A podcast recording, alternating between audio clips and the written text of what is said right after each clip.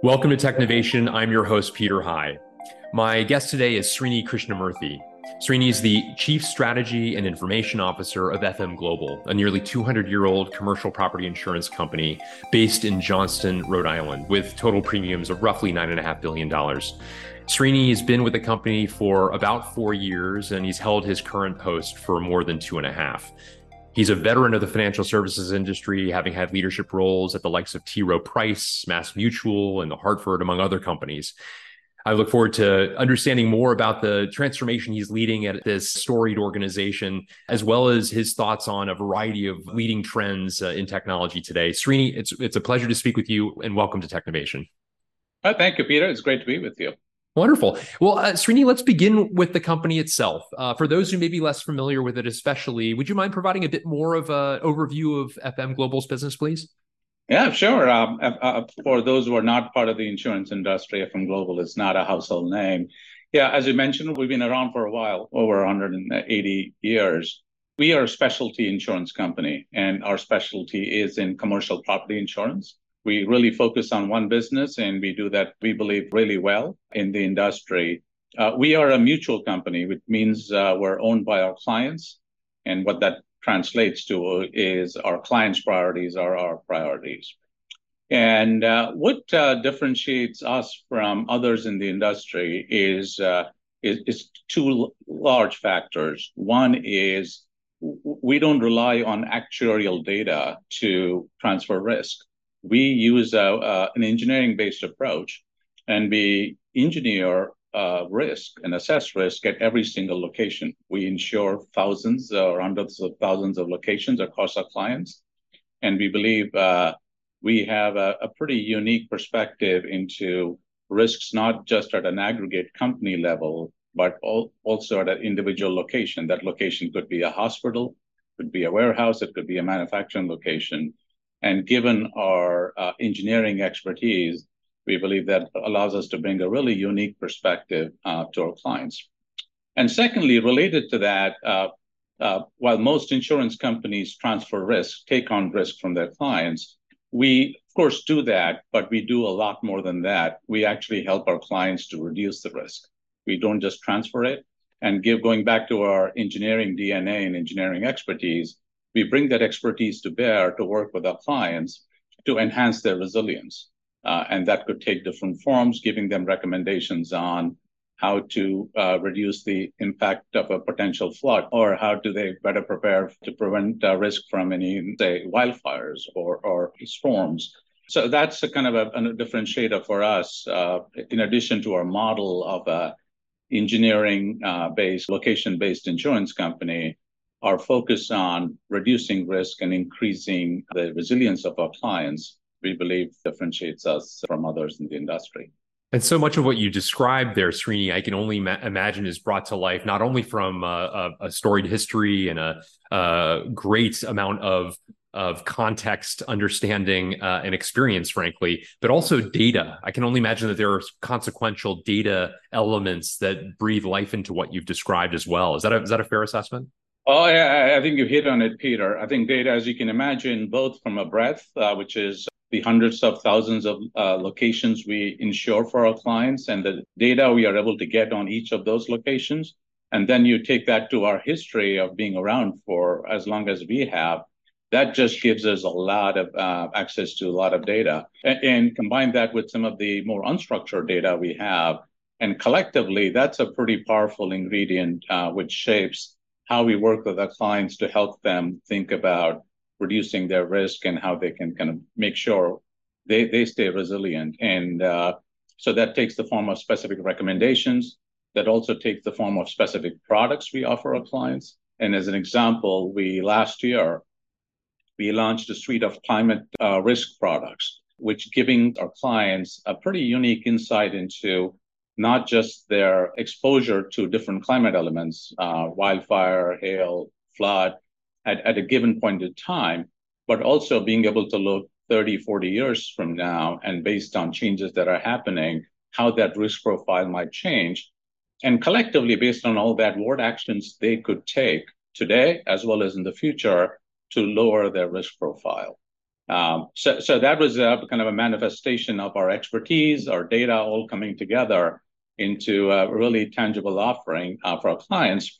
And to make sure uh, we provide clients additional incentive, we offered uh, the first of its kind in the industry, a climate uh, uh, resilience credit, a $300 million fund we uh, provided access to our clients to be able to invest in those actions that we, we collectively recommended to our clients, and which we estimate that if when those are invested in those uh, recommendations, collectively that could lower the risk exposure of our clients by over $100 billion.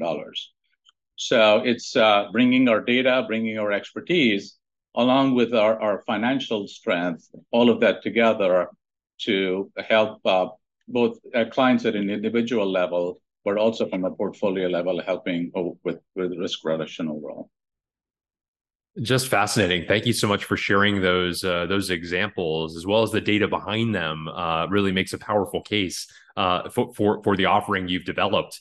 I want to talk a bit about your role, Srini, if I may. Uh, you are one of a, a, growing but still a pretty small club of people who not only are chief information officers but also chief strategy officers. And as I mentioned in the introduction, a role you've had for a bit more than uh, half of your time, maybe two thirds of your time, time nearly with the organization. And I, I, wonder if you could talk a little bit about that expansion of your responsibilities. I didn't mention in the intro that you uh, began initially as chief information officer alone and expanded to the chief strategy officer, a set of responsibilities following that. What, what, what was the rationale in the aggrandizement of your role, as well as the logic of combining these two disciplines together, please? Yeah, I think it's a great uh, question, Peter. Uh, I, I think coming back to our company, uh, the our company's success is driven by expertise and relationships. That's kind of what drives our success, uh, relationships internally with our clients, with uh, stakeholders like brokers, and the expertise we have, the engineering, underwriting claims. Now, uh, uh, I think give give credit to our executives as uh, clearly, while those are the kind of the bedrock of our success, clearly they recognize that technology was going to play an increasingly critical role in the enhancement and in the execution of our business strategy, which is built on those two elements. As a result, uh, they kind of brought uh, those two kind of functions together. And, and I think that's uh, that's been uh, and, and, when we kind of did this, there were not a lot of precedents, as you mentioned. It's not a very common role, so it was uh, there were not a lot of precedents we could follow. But kind of two and a half years into the role, uh, I, I, think it's just been a, a, kind of a great confluence uh, of how those two sides uh, come together. Yeah, and I want to add a third dimension, and I can elaborate. To me, is change management. And overall, uh, I think this confluence. I kind of think of kind of the work we do and my team does at this kind of a Venn diagram of business strategy, technology, and change management. And I think uh, the success we've had, uh, both as a function but overall as a company, is really at the intersection of those three elements. Clearly, I, think from a business strategy point of view, going back to your question, I think what that has allowed us to do is have a seat at the table when we are discussing our long-term strategic plan, but also thinking about kind of the business opportunities and priorities.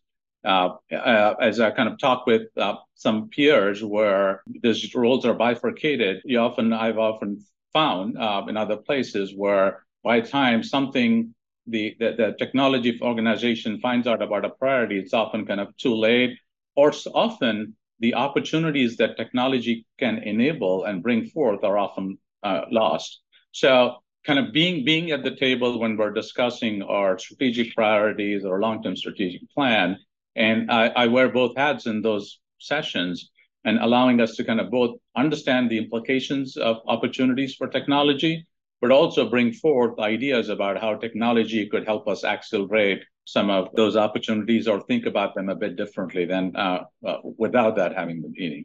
So I think that's been incredibly powerful. Uh, and the third dimension, as I mentioned, uh, one of the capabilities that's part of my team is program and change management. And I think that's been an incredibly powerful leg of this tool where with the alignment of strategy and technology, it allows us to ensure our technology priorities are aligned and focused on the highest and most important things for the company. Now, the change management, where that helps us, is to make sure we execute on those priorities in a way for maximum impact for our for our company and our clients. Uh, and so I think, uh, to me, Uh, I kind of uh, been fortunate enough to kind of sit at the intersection of those three, and I think it is, uh, I think it has helped us as a company move forward, but also from a department perspective, make made sure we are staying relevant, help, and providing the maximum return for the companies, the investment the companies made. Yeah, fascinating. and And I certainly see the logic as you described it, as to why Uh, the company is advantaged in having somebody like yourself lead these uh, these disciplines together. And I really like the underscoring of change management as a critical element to ensure that it's operating effectively, uh, that those strategies are, in fact, implemented effectively and aligned, as you pointed out. I want to talk a little bit about, if you don't mind, um, the methods that you use. You alluded to it a little bit, but I'd love to double-click a little bit further, if you don't mind, Srini, into um, how you think about strategic planning. Um, eh, yours is a large-scale organization, as I noted at the outset. Um, you know, clearly different business lines and different leaders you would engage with uh, in order to set plans for the organization and so forth. Can you talk a bit about, you know, how you think about that planning process and and and how that's put together?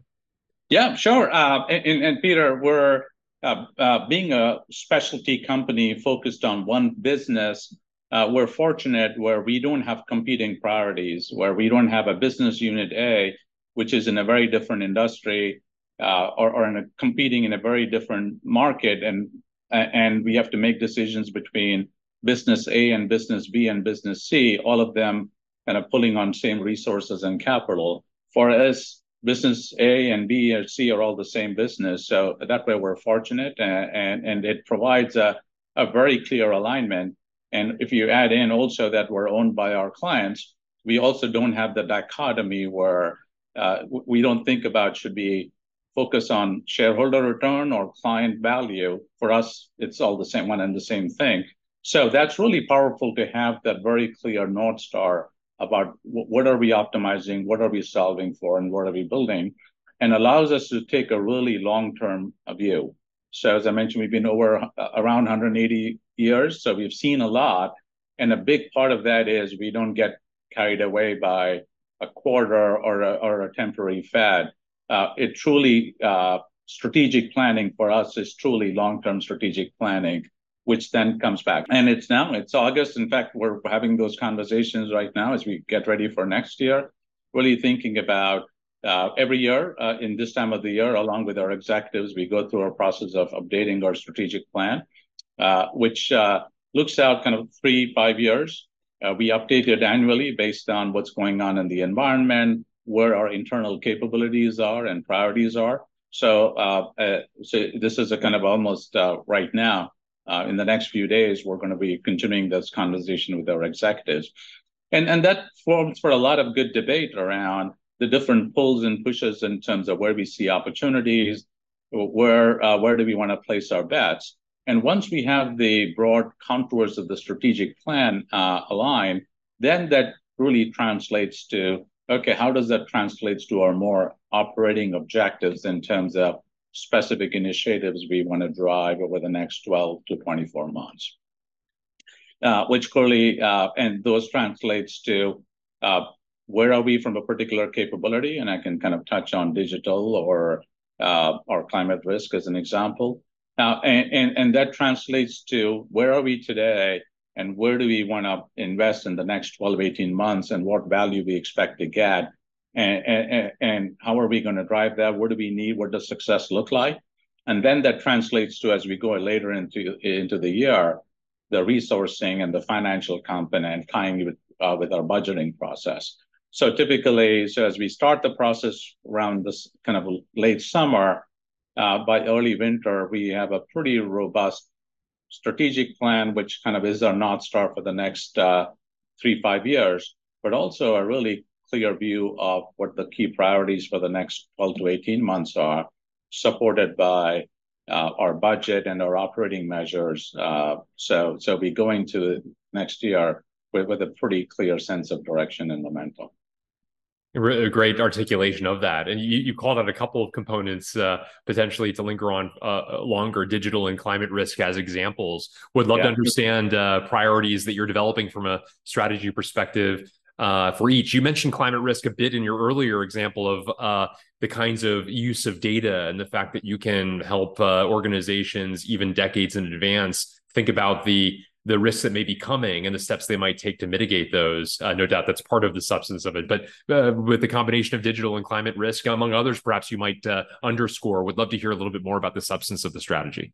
Yeah, yeah. On the digital side, uh, the uh, we started our digital uh, transformation uh, uh, just before the pandemic. Really, uh, we, we, didn't like most everybody. We were surprised when the pandemic kind of got us, but we started our digital transformation before the pandemic, recognizing that we got to think about how we as we look forward about how do we really uh, provide our clients with a very comprehensive view of their risks and make sure we're giving them the information when they need it uh, and how they need it. As I mentioned, going back to our, focus on expertise and relationships, we wanted to see how digital capabilities, technology, data can really reinforce and augment our expertise and relationship, not necessarily replace it and really help us strengthen the relationships with our clients and stakeholders. On the expertise front, uh, one of the big areas where our digital efforts have really been helpful is being able to assess risk for locations in a much more efficient way than we could prior.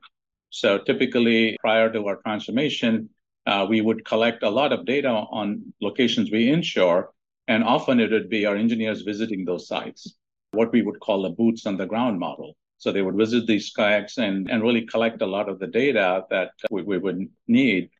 With our digital transformation using uh, remote aerial imagery, remote sensing, computer vision, we are often able to collect not the full suite, but sufficient enough data on locations even before we have uh, had a person visit the location. What that means is the scalability uh, our capability to collect that data is increased exponentially. And also, when we do have our experts going into a, a particular location, a hospital or warehousing, they already have a certain set of information available with them. So they can spend a lot more time consulting with clients and solutioning versus spend a lot of time collecting data.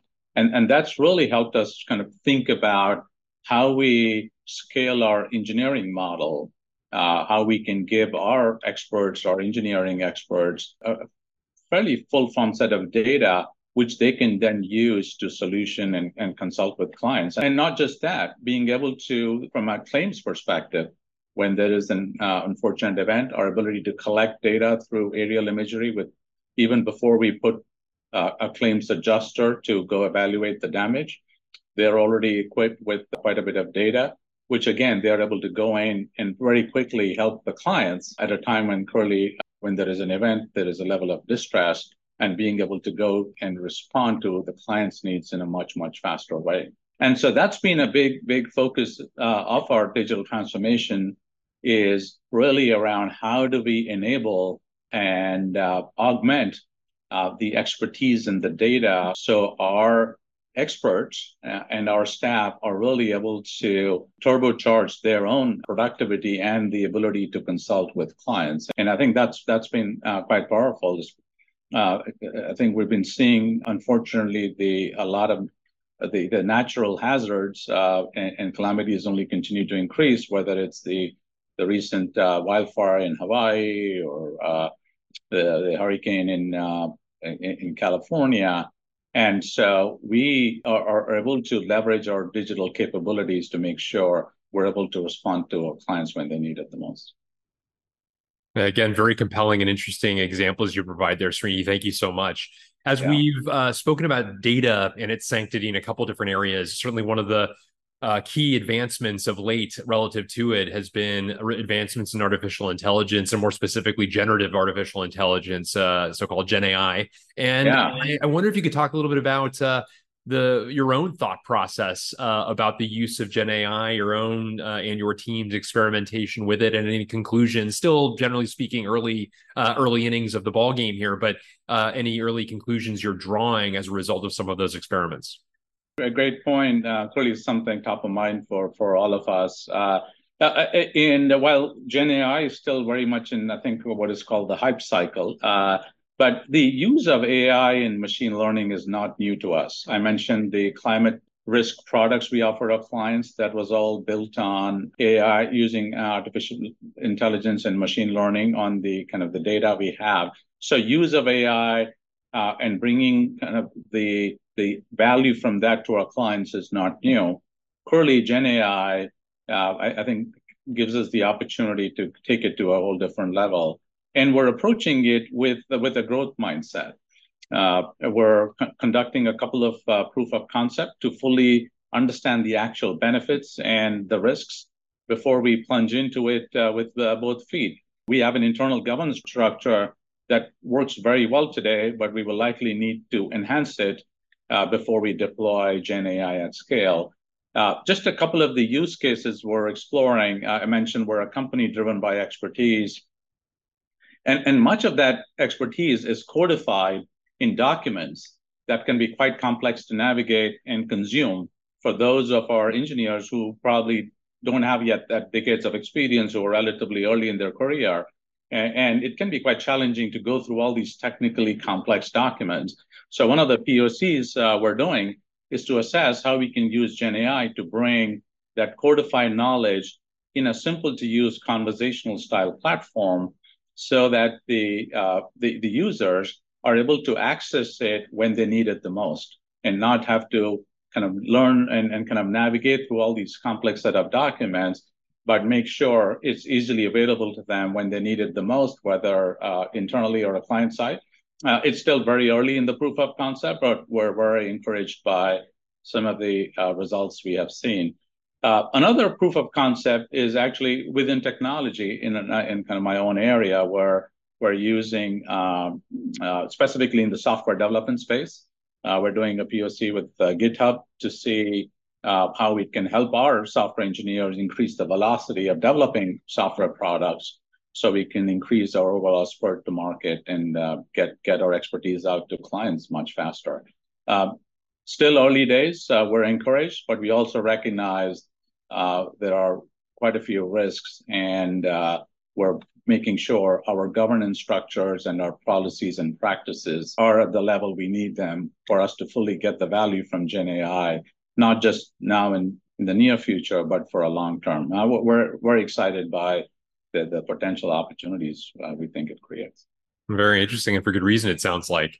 Um, yeah. I wanted to also ask you about the talent element, if I could. Um, so much of what you've described, not only in the answer with regards to artificial intelligence, machine learning, generative AI, obviously has profound people implications, uh, uh, both in the development of what you described and working uh, side by side with these elements uh, to, to develop better conclusions, better solutions, et cetera. Um, but also uh, more broadly speaking, uh, the kinds of changes that you have ushered in in modernizing the practices of a storied organization uh, require new sets of skills as time goes on, especially given the pace of change in business today. I wonder if you could talk a little bit about how you've thought about. Uh, you know, developing a team and developing the team's skills such that they're prepared for the future of your business as opposed to only the present and the past. Yeah, yeah, I think that's a great question, Peter. Clearly, uh, uh, well, I think we're a technology organization. Uh, I think it is really the people which uh, drives its success. And uh, I, I, think we really have to think about both a combination of how do we upskill our, our, current uh, the, people we had as well as attract new talent um, from from outside. I'll, I'll, be kind of frank and admit, given what was going on in the market, say even up, to a few months ago, a few years ago, it, had been a challenge. As I mentioned at the beginning, we're not a household name compared to many other uh, kind of large tech companies. It, had been challenging to get the attention of some of uh, kind of the talent.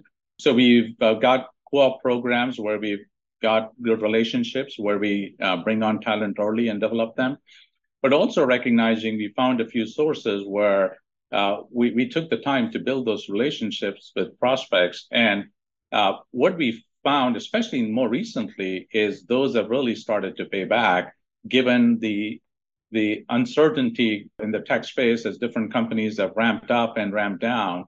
And as people have understood what we're doing, understood uh, who we are as a company, that has been an incredibly compelling value proposition where people appreciate the opportunity to work on cutting edge stuff, whether it's AI, machine learning, cloud technologies, in a company which is successful, which is stable, uh, and has been around for a long time and will be around for a very long time, and really do that in a very collaborative uh, environment and a culture. And I think that's been a really powerful mechanism and a secret sauce, which has really helped us bring in and retain talent. And then internally, started a bit with the cloud. As when we first started transformation, we didn't have a lot of cloud skills. And while we needed to bring those in, we recognized we just couldn't rely on a handful of people for cloud expertise. We needed that skill broad base. So we set up an internal cloud academy. And uh, we brought in people from outside to help coach and mentor, and a fair bit of uh, learning by doing. And in the process, internally now, we have an internal cadre of people who are well versed and now can independently start to lead initiatives that would need the cloud expertise. Uh, poorly, as we kind of look at AI, we'll probably kind of do something similar, but complementing external hiring with upgrading and upskilling our people. Uh, in, just the internal development, whether we do uh, quarterly, we do two days of innovation and education. Uh, and that has really fostered a lot of capabilities and the ability for people to learn from each other, mentor. I don't want to jinx it, but we've had tremendous retention, and and I hope to keep it that way, where people once they come in understand our business model and get to work on some of these really exciting stuff. It's a really compelling value proposition for people, uh, whether they want to uh, grow a career uh, within the business. We share talent with our with our business functions often. So we uh, we have product owners who come from our key functions like underwriting and engineering, but we also have some of our technology people who've got that background, spend a few years in technology, and they go back to one of those functions. So we don't just kind of progress talent vertically uh, in technology, which we have done, but also horizontally within technology, but also other parts of the company. And again, going back to uh, the technology being so closely intertwined with the strategy of the company has really helped uh, technology be viewed uh, not just as a back office function, but really a core part of uh, how we deliver our services, consistent with some of our other core functions. So I think that both from uh, the role it plays, but also having a seat at the table and the perception of technology being a key enabler and differentiator for us has really helped us uh, uh, not just hire the talent, but retain and develop the talent.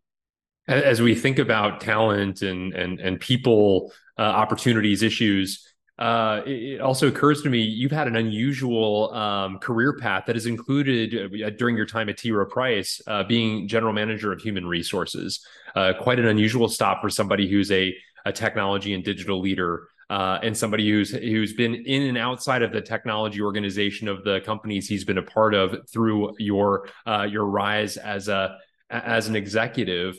Talk a bit about that stop, if you would. Uh, what led to it? Perhaps advantages you're now accruing from having the insights uh, uh, associated with leading the fun- being a leader in the function as well. Could you could you uh, share some perspectives there, Srini? Yeah, absolutely, Peter. And I think you, you're right. I'm not a uh, I, dabble in technology, but I'm not a pure technologist. I haven't spent all my career in technology. Uh, and uh, but I'm really fortunate to have a really uh, a team of technologists here I can depend on. Uh, uh, but my career is clearly uh, I'd be lying if I said I expected to be in this role in this industry at this point in time. It was a, fortuitous in terms of the roles I took on and what I learned. And, and going back to in some way where we started, one of the things I learned uh, is really uh, what I call the school of hard knocks in terms of driving change.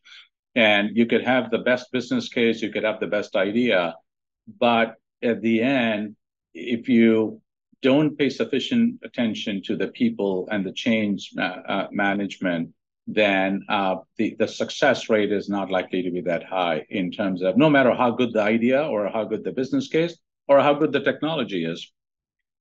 And uh, having kind of been in different roles where I started my career as a salesperson and then worked my way up into strategy consulting and program management, one of the common threads was how uh, the, the criticality of change management. And I often didn't get it right.